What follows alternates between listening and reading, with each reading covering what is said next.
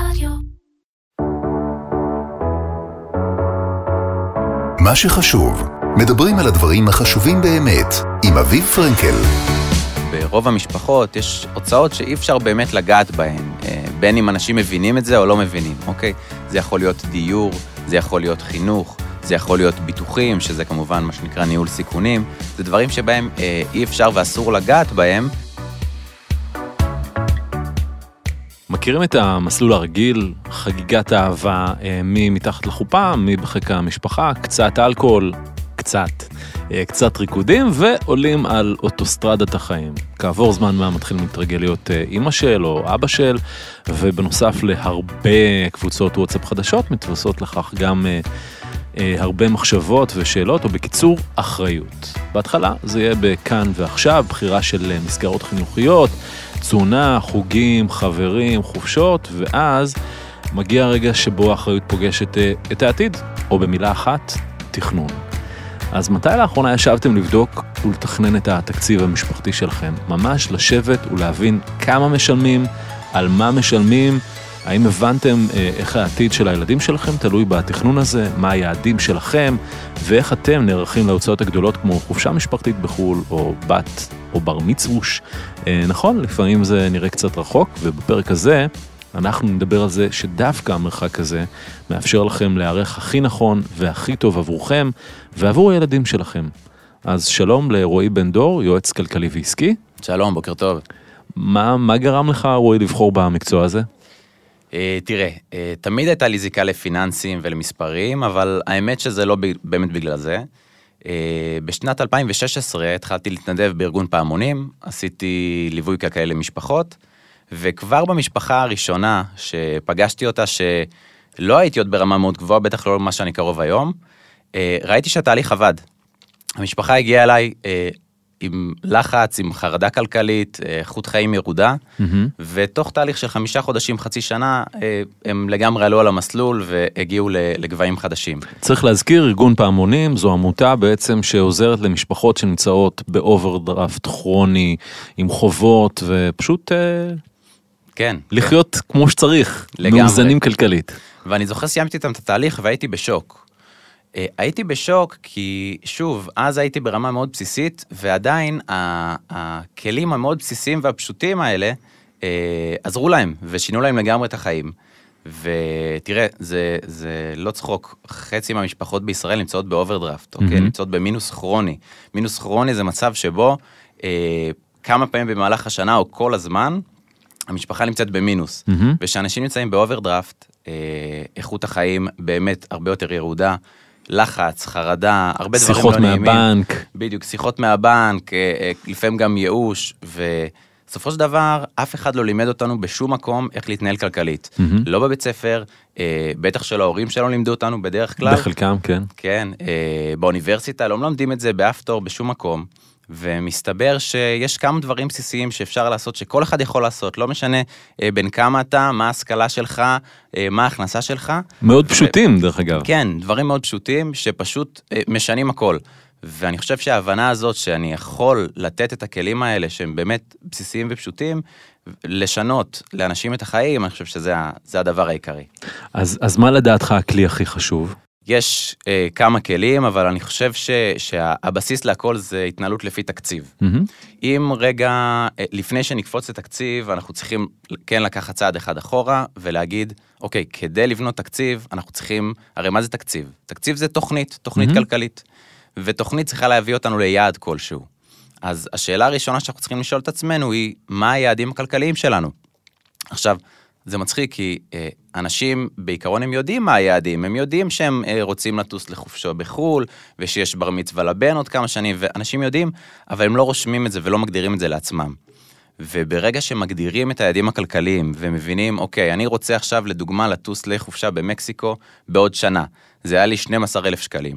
אז אה, אם אני מגדיר כשתבין, תעדכן אותי איך אה, נוסעים לחופשה במקסיקו 12,000 שקלים. בטח, כן, זה אוקיי. בהמשך אולי. אמ, אז בעצם כשאנחנו יושבים ורוצים להגדיר לעצמנו יעדים כלכליים, אנחנו צריכים לענות על אה, תשובות על שלוש שאלות. מה, מתי וכמה? מה אנחנו רוצים להגשים? חופשה במקסיקו? מתי? בעוד שנה? עלות, הלוואי שזה יעלה 12,000 שקלים. מהמם. ברגע שהבנו את התשובה לשלושת השאלות האלה, אנחנו גוזרים מזה את החיסכון החודשי. אז אם אני רוצה לטוס למקסיקו בעוד שנה וזה יעלה לי 12,000 שקלים, אני צריך לחסוך 1,000 שקלים בחודש. וכנ"ל לגבי שדרוג הרכב, שכל כמה שנים בדרך כלל צריך להחליף רכב, וכל הדברים האלה אנחנו חייבים להגדיר מראש. זה דבר ראשון, להגדיר את זה זה נחמד, אבל זה לא מספיק. כדי שזה באמת יעבוד, אנחנו צריכים לפתוח פיקדון ייעודי לכל אחד מהיעדים האלה. אז אם אני רוצה שיהיה לי 12,000 שקלים בעוד שנה מהיום, בפיקדון, זה לא מספיק לרשום את זה, אני צריך להגדיר הוראת קבע שיצא באופן אוטומטי כל חודש כסף מחשבון הבנק שלי לאותו פיקדון ייעודי, ורק ככה אני באמת יכול להבטיח שאני אגיע לאותם סכומים. מהמם. אבל אני חושב שזה אפילו יותר בסיסי מהחופשה במקסיקו, זה באמת אה, ככה דובדבן אה, בקצפת. לפני הכל, יש אנשים שנכנסים לחובות, פשוט כי הם מפחדים להציץ בחשבון הבנק, לדעת כמה הם מכניסים וכמה הם מוציאים, וצריך לעשות איזשהו סדר בהתנהלות הבסיסית היומיומית של לדעת, אני מרוויח ככה וככה כסף, הבן בן זוג, בת זוג שלי מרוויחים ככה וככה כסף, וכל ההוצאות שלנו הן די ידועות, נכון? לגמרי. תראה, מה שאתה מדבר עליו עכשיו נקרא, אה, בשפה יותר מקצועית, מיפוי כלכלי. מהמם. מה זה מיפוי כלכלי? מיפוי כלכלי זה לשבת עם בן או בת הזוג, אה, לפתוח טבלת אקסל ולרשום בדיוק את מה שאמרת, כמה כסף נכנס כל חודש וכמה כסף יוצא כל חודש. עכשיו, כמה כסף נכנס בדרך כלל אנשים יודעים.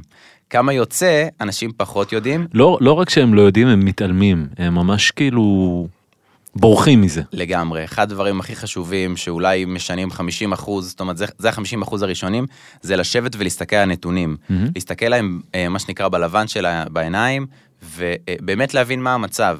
וזה אומר כן לפתוח את דפי חשבון הבנק באתר, באפליקציה, כן להסתכל על פירוט כרטיסי אשראי, להסתכל על הדברים, להבין כמה כסף יוצא ועל מה, ואתה לא תאמין כמה פעמים רק בתהליך הזה, רק לשבת פעם אחת, שעה, שעתיים, אה, חוסכים המון כסף, כי פתאום מבינים שאנחנו מוציאים כסף על דמי כרטיס אשראי, 17 שקל, למה צריך לשלם 17 שקל דמי כרטיס אשראי? נכון. וכל מיני אה, אה, כפל בביטוחים, ומנויים ישנים שאנחנו לא משתמשים בהם, והמון המון דברים, זה הבסיס, זה המיפוי הכלכלי. והמון קפה בדרך למשרד, כשיש קפה במשרד, מלא דברים שאפשר לחסוך בהם. אני יכול להגיד לך שכלי אחד שאני השתמשתי בו בתקופה מוקדמת, שאני החלטתי שאני קונה דירה לפני כמה שנים, אה, היה פשוט לעשות מיפוי של הוצאות כל יום, לראות כל יום כמה אתה מוציא, אה, ואז הכל שקוף. ברגע שאתה רושם הוצאות, קודם כל, כדי שתוכל לעמוד בתקציב, אתה חייב לרשום הוצאות, אבל אה, אתה ממש צודק, כי רק התהליך הזה של רישום ההוצאות, הוא כבר מכניס אותך לפרופורציות, אתה פתאום מסיים יום, כמו שאמרת, ואתה מודע לכמה כסף יוצא לך באותו יום, ופתאום אתה, אנשים מסיימים את היום והם בשוק, כלומר, מה הוצאתי היום, 400 שקל או 800 שקל? ברגע שזה רשום לנו מול העיניים ואנחנו כל הזמן במודעות על זה, זה מדהים, כמה שזה עוזר. וזה גם עוזר לך לא, לא להתקמצן על עצמך אם אתה לא רוצה, אתה רוצה לצאת בערב, אז, אז אתה מחליט שבחודש מסוים איקס כסף הולך על יציאות, איקס כסף הולך על צעצועים לילדים לצורך העניין, נכון? זה היופי, זה, זה, זה בדיוק תקציב. תקציב בסופו של דבר סדרי עדיפויות. אוקיי, מה זה תקציב? הרי תקציב זה כמו, אפשר לדמיין אה, עוגה, אוקיי, Mhm. עם אחוזים, ו, והדברים שיותר חשובים לנו יקבלו יותר מקום באותה אה, עוגה, ודברים פחות חשובים יקבלו פחות מקום. היופי בתקציב, לפני שנדבר על איך בונים אותו, היופי בזה, שזה נותן לנו באמת את החופש אה, להחליט על מה אנחנו מוציאים את הכסף שלנו. וכן, אם הגדרתי עכשיו שיש לי 400 שקלים בחודש, נגיד על אוכל בחוץ, על בילויים, מסעדות, לא משנה על מה, כשאני הולך למסעדה, אני לא צריך להרגיש רע עם עצמי. כי יש לי את הכסף, מותר לי, הגדרתי את זה מראש בתקציב, שאני מוציא את הכסף הזה על אוכל בחוץ, על מסעדות, אז אני אזמין אה, כוסות יין, ומנות ראשונות, ומנה עיקרית, וקינוח, ואני אהנה, אני לא אתבאס. מי שלא מתנהל לפי תקציב, בדרך כלל קורים שני דברים.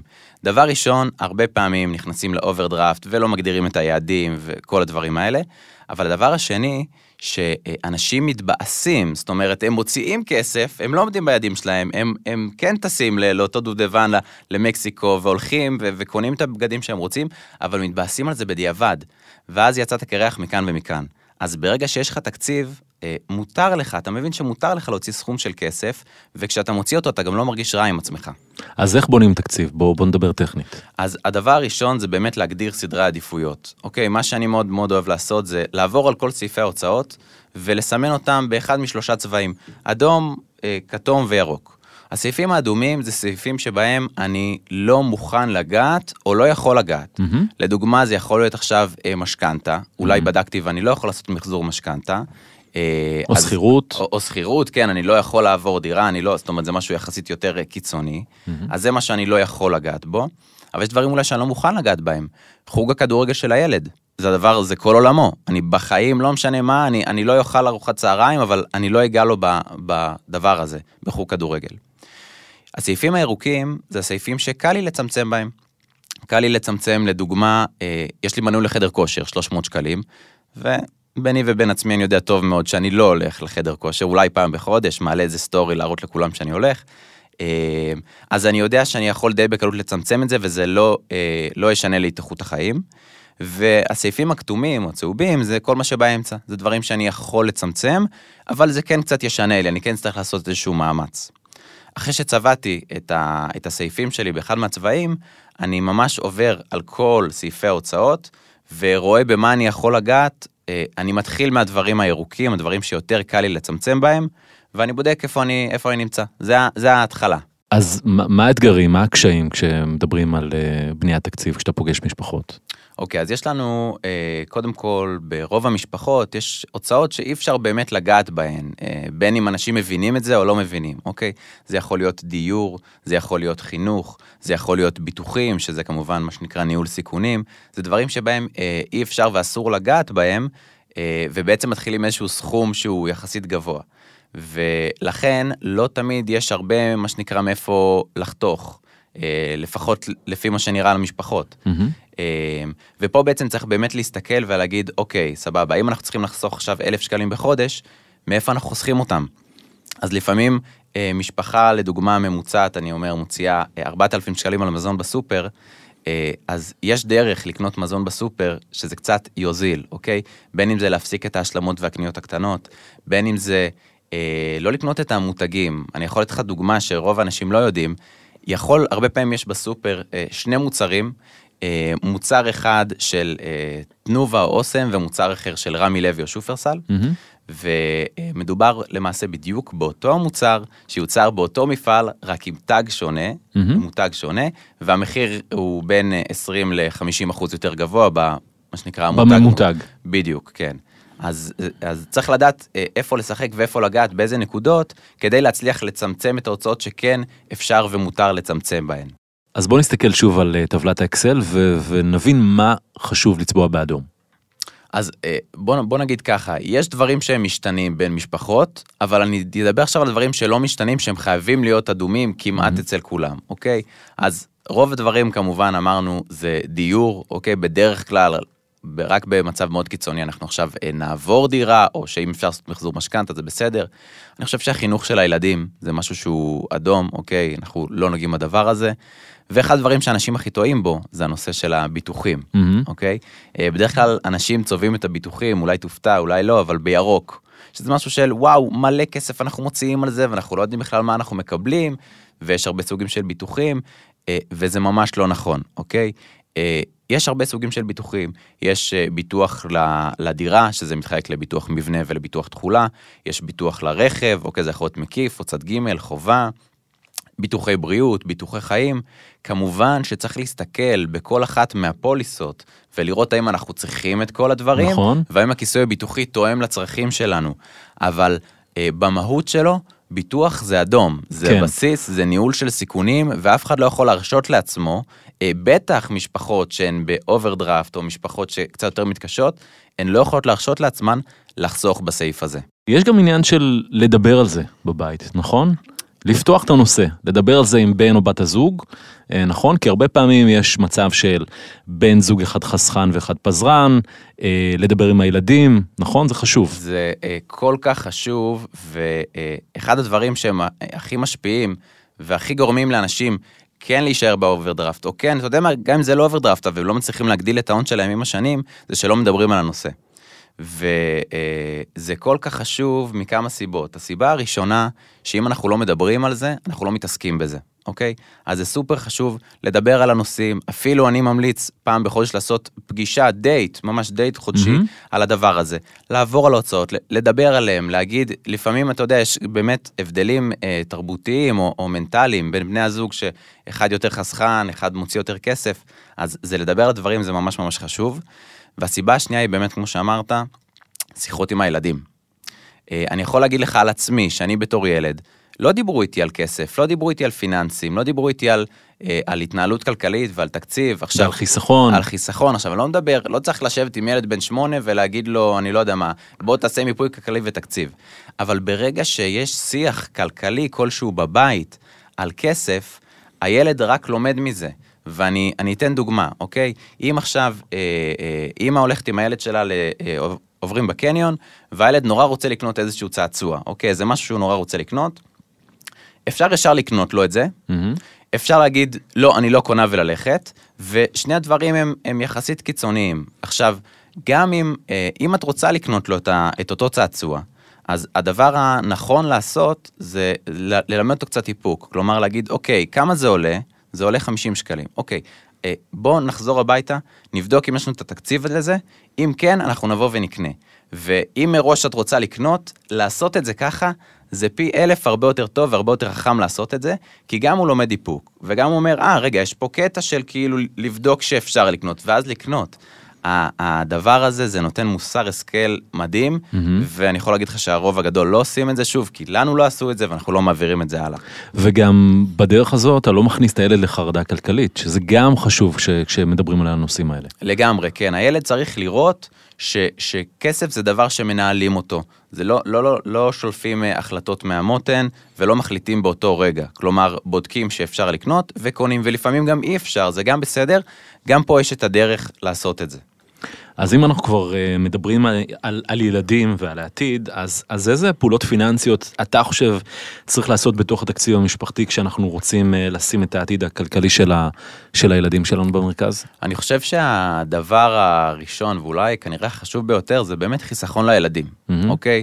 אה, יש דבר חדש יחסית מהשנים האחרונות שהמדינה הוציאה, שנקרא חיסכון לכל ילד. נכון. מאמין שאתה מכיר את זה, זה 51 שקלים, ש...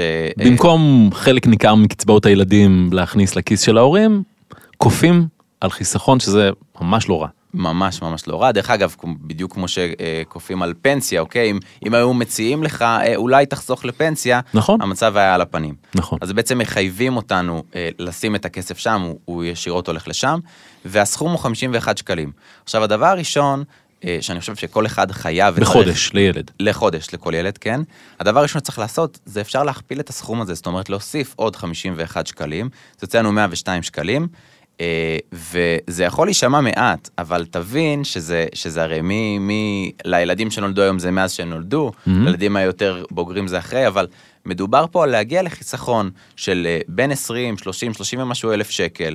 מה שנקרא פתיחה לחיים, איזשהו בסיס כלכלי שאני באמת יכול להגיד לך, הרבה אה, אנשים, הרבה בני נוער וחבר'ה שמסיימים צבא לא מקבלים את הסכום Mhm. הזה, שיכול מאוד לעזור. וגם חשוב מאוד, אה, בגלל שזה חיסכון לטווח ארוך של 20 שנה ככה, אה, ההמלצה היא בדרך כלל ללכת על, על אה, אפיק חיסכון יותר, אה, יותר מנייתי כדי אה, ליהנות מהאפקט הזה שדיברנו עליו גם בפרקים קודמים של ריבית דריבית, כוח הטבע המדהים הזה של ריבית דריבית. אז דיברנו על חיסכון. כן, כן, לגמרי. מה עוד? אה, אוקיי, אז הדבר הראשון אמרנו זה חיסכון, הדבר השני כמובן זה אה, כל נושא הביטוח, אוקיי? הביטוח הוא אחד מהנושאים החשובים ביותר ואני אוהב מאוד לדבר עליו, כי אנשים לא מבינים את החשיבות של הדבר הזה. כן. אה, אנשים אה, מוציאים קודם כסף על כל מיני, אה, אני לא יודע מה, שוב, על בגדים, על אוכל בחוץ וכן הלאה, אבל כמו שאמרתי מקודם, אם אתה זוכר, אחד מההוצאות שלא נוגעים בהם זה ביטוח, זה ניהול סיכונים, אוקיי? אה, הביטוח חייב לכלול, ביטוח הבריאות של המשפחה חייב לכלול גם את הילדים בפנים, אוקיי?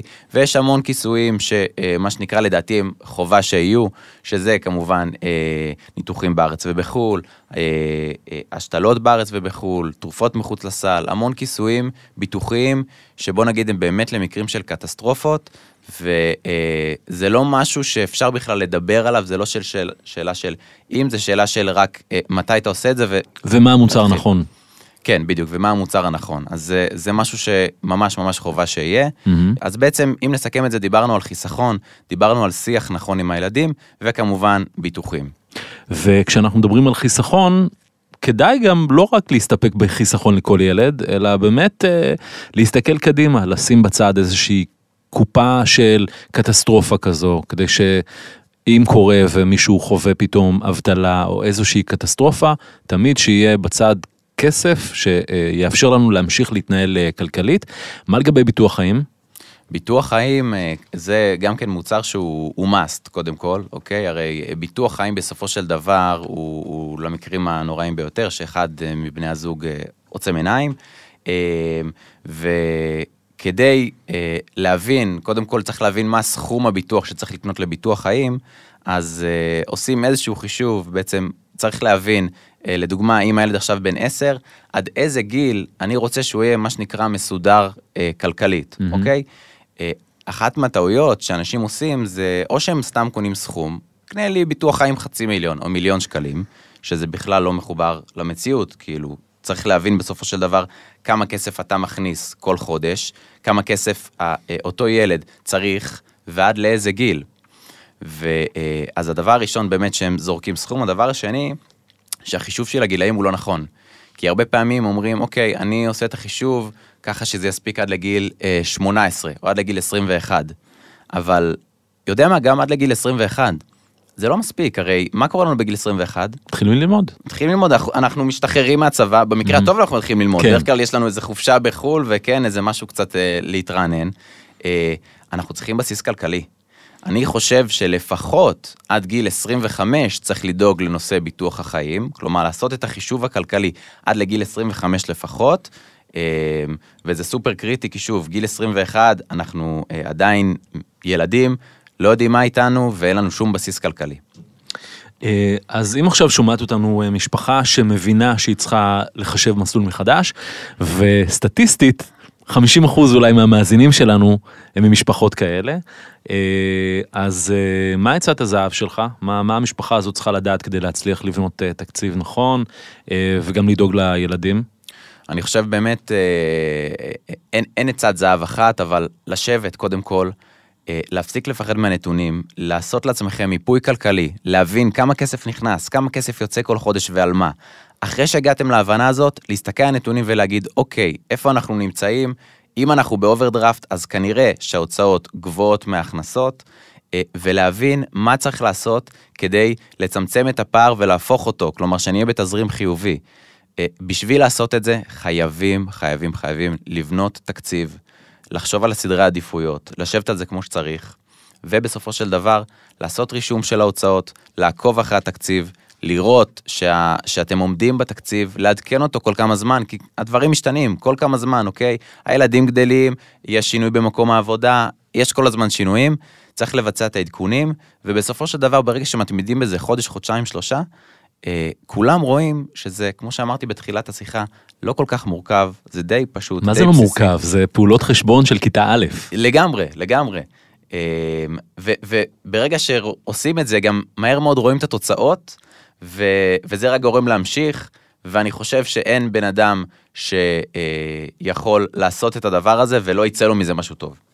מדהים, רועי בן דור, תודה רבה ששיתפת אותנו בניסיון שיש לך, אה, ואני מאוד מקווה שבזכות השיחה הזו, אה, כל מי ששומעים אותנו אה, ישבו בהקדם, לגמרי כמו עסק כלכלי, ויעשו את התכנון התקציבי שלהם.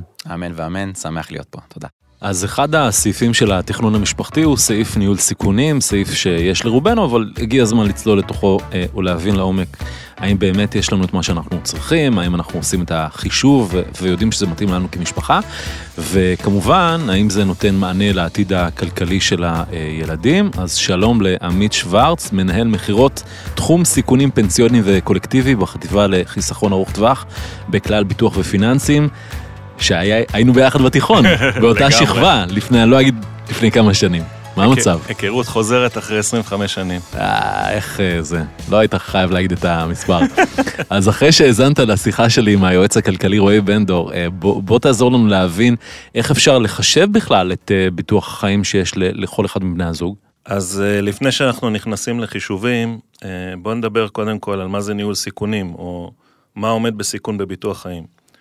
בביטוח חיים מה שעומד בסיכון זה בעצם ההכנסה של המשפחה, ההכנסה שכל אחד מאיתנו מכניס.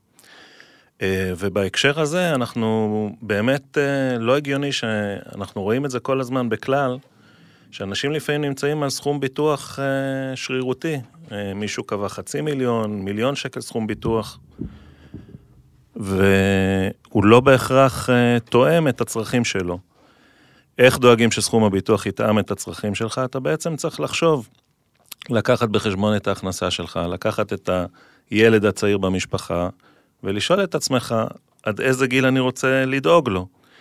אם למשל יש אנשים שתלויים בי במשפחה, הורה, אה, מישהו כזה או אחר, ילד נכה חס וחלילה, שנשענים עלינו, אז גם את זה צריך לקחת בחשבון. ואני חייב לספר לך גם, אביב, אה, סיפור, מה שנקרא, אישי מהחיים. שבסוף הצרכים האלה הם מאוד מאוד גמישיים, לא תמיד הם אה, מחשבון וחישובים. אני נתקלתי בחבר שיום אחד שאלתי אותו, תגיד, כמה סכום ביטוח אה, עשית למקרה מוות חס וחלילה? אז הוא אמר לי, עשיתי לעצמי חמישה מיליון. אמרתי לו, למה אתה צריך חמישה מיליון? זה הרבה מעבר להכנסה שלך. אז הוא אמר לי, תשמע, אני עצמאי, אני עובד אה, יחד עם אשתי בעסק, ואני מבחינתי, אם מחר בבוקר אני יודע שחס וחלילה קרה משהו לי, או חס וחלילה קרה משהו לאשתי, אני יודע שבאותו יום אני רוצה לסגור את העסק ואני לא רוצה לעבוד עוד יום אחד בודד בחיים שלי. אז החשיבה שלי בכלל היא במקום הזה. אז צריך להבין שביטוח חיים הוא גם צריך להיות מחושב, מתוכנן, ולא בעצם יושבים וסתם קונים אה, סכום ביטוח. אז כבר עבר מהעולם. אה, הנושא הזה של ביטוח אחיד לכל אחד, איך עושים את ה... היום אצלכם את הפרסונליזציה הזו אה, בעצם? אם נשאל איזה מילה מעולם הטכנולוגיה יותר. אז אם נלך קצת אה, להיסטוריה, אני חושב שהיסטוריה תמיד מעניינת. אה, מוצר הריסק זה מוצר שלא יודע אם הרבה יודעים, אבל לא חידשו אותו 400 שנים. המוצר הזה הומצא לראשונה באנגליה לפני mm-hmm. 400 שנה. אוקיי. Okay. אגב, הם ידעו להתאים יופי את הצרכים. אנגליה הייתה אה, מדינה שהתבססה מאוד מאוד על אה, מסחר וספנות, כל העולם הימי נולד באנגליה. ובעצם סוחרים שהיו יוצאים אה, לים, המקרה ביטוח הראשון היה דרך אגב של סוחר שיצא לים, ובעצם רצו לבטח את החיים שלו אם יקרה לו משהו בים, והוא לא יחזור. אגב, זה באמת מה שקרה, לאותו בחור קוראים ויליאם גיבונס. והוא באמת אה, אה, לא שב, מה שנקרא, מהמסע. אז, אה, ומאז ובעצם עד היום, לא נעשה שום שינוי במוצר ביטוח החיים. כלומר, אנשים קונים לעצמם איזשהו סכום ביטוח שהם החליטו, לרוב משלמים פרמיה. אגב, הרבה לא לוקחים בחשבון שהפרמיה הזאת היא משתנה, אפרופו ניהול תקציב נכון. משלמים בגילאים צעירים לפעמים עשרות שקלים, ולא שמים לב שאחר כך זה הופך להיות מאות ואלפי שקלים. ובעצם אה, כלל אה, החליטה שהיא שוברת קצת את כללי המשחק, ומייצרת מוצר חדש אה, שנקרא ריסק אישי חכם, והרעיון מאחורי המוצר הזה הוא בדיוק הנושא של איך אני מתכנן ומתאים תקציב גם בביטוחים בצורה חכמה. אז, אז איך באמת הריסק אישי חכם הזה, איך רואים את זה בתכנון התקציבי? אם, אם דיברנו על הנושא הזה כל, ה, כל הפרק הזה. כן, אז בעצם הרעיון שעומד מאחורי המוצר הזה, הוא משלב בין שתי העולמות, עולם אחד של התקציב ועולם שני של הצרכים. ואיך הוא עושה את זה? אה, בעצם, קודם כל הוא נותן מענה למה שאמרתי. הרבה פעמים אנשים ברכישת ביטוח עושים טעות מאוד מאוד נפוצה, ולא מבינים בתקציב שלהם שביטוח זה הוצאה משתנה, הפרמיה הולכת ועולה עם השנים. במרבית הביטוחים, זה אומר שהיום אני יכול לשלם 80 שקל כי אני צעיר, ואז הסיכון שלי לחברת הביטוח הוא נמוך, אבל יכול להיות שבעוד 10 ו-15 שנים, בגלל שהסיכון שלי עולה, פתאום אני אשלם מאות שקלים. ודווקא שמה התקציב פתאום יכביד על, ה, על המשפחה. אז מה ריסק אישי חכם מאפשר? הוא מאפשר לעשות תכנון חכם. בגילאים הצעירים אני רוכש לעצמי סכום ביטוח שמתאים לצרכים שלי, יש לי אולי שניים, שלושה ילדים, אני צריך סכום ביטוח גבוה וגם העלות היא נמוכה. אבל הסוכן או אני עם עצמי, כשאני יושב וכבר רואה קדימה את הפרמיה וכמה היא הולכת לעלות, אני בעצם יכול להחליט על מה המקסימום פרמיה שאני מוכן לשלם. נניח אני החלטתי שבעוד עשר שנים מהיום, שהילדים כבר גדלים, ואז גם הצרכים שלי משתנים, כי אני כבר לא צריך ריסק כזה גבוה שהם לצורך העניין נגיד חיילים בצבא, אז אני יכול להחליט שאני קובע פרמיה מקסימלית, נניח של 300 שקל, מאותה נקודה הפרמיה בעצם נשארת קבועה, המחיר לא משתנה, לא משנה את התקציב שלי, ובעצם סכום הביטוח מתחיל לרדת, וזה גם הגיוני שהוא ירד, כי זה תואם לצרכים שלנו. אה, מן הסתם שאנחנו מתבגרים והילדים גדלים, וגם חסכנו כבר כסף בתוכניות חיסכון, אנחנו פחות צריכים ביטוח. אז זה הרעיון במוצר. Mm-hmm. ויש איזה שהן מגבלות, או שכל אחד יכול אה, להחליט שהוא עובר למוצר החדש הזה? אני חושב שיש כללים בכלל במעברים אה, לביטוחים חדשים, שכל אחד צריך לקחת בחשבון. קודם כל, כל, כל אחד יכול אה, להצטרף, ואני חושב שזה גם מוצר שנכון להצטרף אליו. אבל uh, צריך לעשות קצת שיעורי בית לפני, ומה שיעורי בית? Uh, אחד, קודם כל, ללכת למה שדיברנו עליו בהתחלת הדרך, שזה קודם כל בכלל לבדוק שאנחנו על הסכום הביטוח הנכון. Mm-hmm. ולא שרכשנו סתם כי אמרו לנו, אלא לראות שהסכום תואם להכנסה שלנו. Uh, דבר שני שצריך לקחת בחשבון, זה כמובן את מצב הבריאות. זה בכלל נכון לגבי מעבר בביטוחים, במיוחד בביטוחי, ביטוחים מסוג של סיכונים. בעצם לראות שמצב הבריאות שלי לא השתנה. כי אם הוא השתנה, זה יכול להשפיע במעבר על הביטוח. ולא תמיד כדאי לעבור אם השתנה המצב הבריאותי, וצריך לקחת את זה בחשבון. ובסוף, בסוף, בסוף, בסוף, הכי חשוב, ואולי זה מה שריסק אישי חכם אה, נותן עליו מענה, זה לבדוק את הפרמיה. לבדוק כמה אני משלם היום לביטוח, אבל לא רק כמה אני משלם היום, אלא כמה אני אשלם בעוד שנה, בעוד שנתיים, בעוד עשר שנים, כי המחיר, כמו שאמרתי, עולה, וכלל הצליחה לתת פתרון לדבר הזה, אה, לשמור על תקציב נכון ועל עלות קבועה של ביטוח. מעולה, עמית שוורץ. כיף לראות אותך אחרי כל השנים האלה. לגמרי, לגמרי, לגמרי. תודה רבה. תודה. אה, חשוב להדגיש, כל מה שנאמר כאן לא מהווה ייעוץ או תחליף לייעוץ עם מומחה בנושא, וכפוף כמובן לתנאי הפוליסה והחברה. אז בפרק הזה של מה שחשוב הסברנו איך העתיד הכלכלי של הילדים מתחיל מתכנון התקציב המשפחתי, איך אה, מציבים יעדים כלכליים ושומרים על איזון, כמה חשוב לשתף את הילדים אה, ואת בני הזוג, ואיך ההצלחה תלויה בהתאמה לכל משפחה, וגם צללנו לתוך העומק של אחד הסעיפים היותר חשובים, ביטוחי החיים שלכם, אה, שהם הערובה הכלכלית של הילדים שלכם. אני אביב פרנקל, וזה מה שחשוב, הפודקאסט נעשה בשידור חברת כלל ביטוח ופיננסים. ניתן להזין לנו בכל הפלטפורמות, בספוטיפיי, באפליקציות הפודקאסטים של אפל ושל גוגל, ובכל אפליקציות הפודקאסטים המוכרות. מה שחשוב, מדברים על הדברים החשובים באמת, עם אביב פרנקל.